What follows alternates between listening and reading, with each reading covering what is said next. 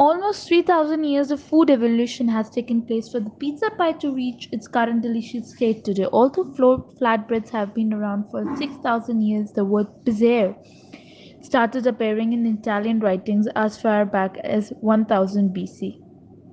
The word pizza itself is believed to have originated from an old Italian word meaning a point, which in turn became the Italian word pizzere, which means to pinch or to pluck. Tomatoes were the first introduced to Italy from South America in 1522.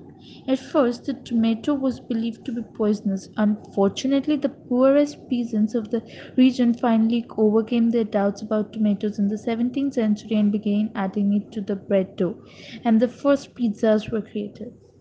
Before the tomato arrived in 1500s, the first pizza in Naples are white made with garlic, olive oil, salt, aconite cheese, and probably lard. Neapolitans were the first in Europe to embrace the tomato since it was deemed poisonous in Europe as a member of nightshade family. With the rise in popularity of tomato, people started using it more and more. Mozzarella cheese are also slowly gaining ground. Mozzarella had become available in Italy only after water buffalo were imported from India in 7th century. Mozzarella was first made out of water buffalo milk. Its popularity grew very slow until the last half of 18th century. In fact, cheese and tomatoes did not meet on pizza until 1889. The most commonly considered pizza, tomato, mozzarella, and basil, was supposed to be created on June 11, 1889 by a pizza maker named Raffaele Esposito.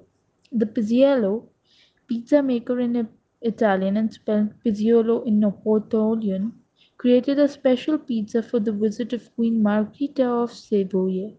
He made three different pizzas, but the queen fell in love with the one in particular topped with three ingredients representing the three colors of Indian flag. The Indian flag was represented by tomatoes red, mozzarella white, and basil green. Esposito named its pizza Pizza alla Margherita in honor of the queen. Whether Esposito was the first to use those ingredients or not, this is known as the classic Neapolitan pizza for the modern day tomato and cheese pizza. In the latter half of 19th century, pizza migrated to America with the Italians. By the turn of the century, the Italian immigrants had begun to open their own bakeries and were selling groceries as well as pizza. Gennaro Lombardi opened the first true US pizzeria in 1905 at 5313 Spring Road in New York City, a part of town known as Little Italy. In India, of late, pizza has become one popular food. It has become a fashion and also a manner of showing that one is a part of famous Western culture. In fact, it is more of a fashion statement.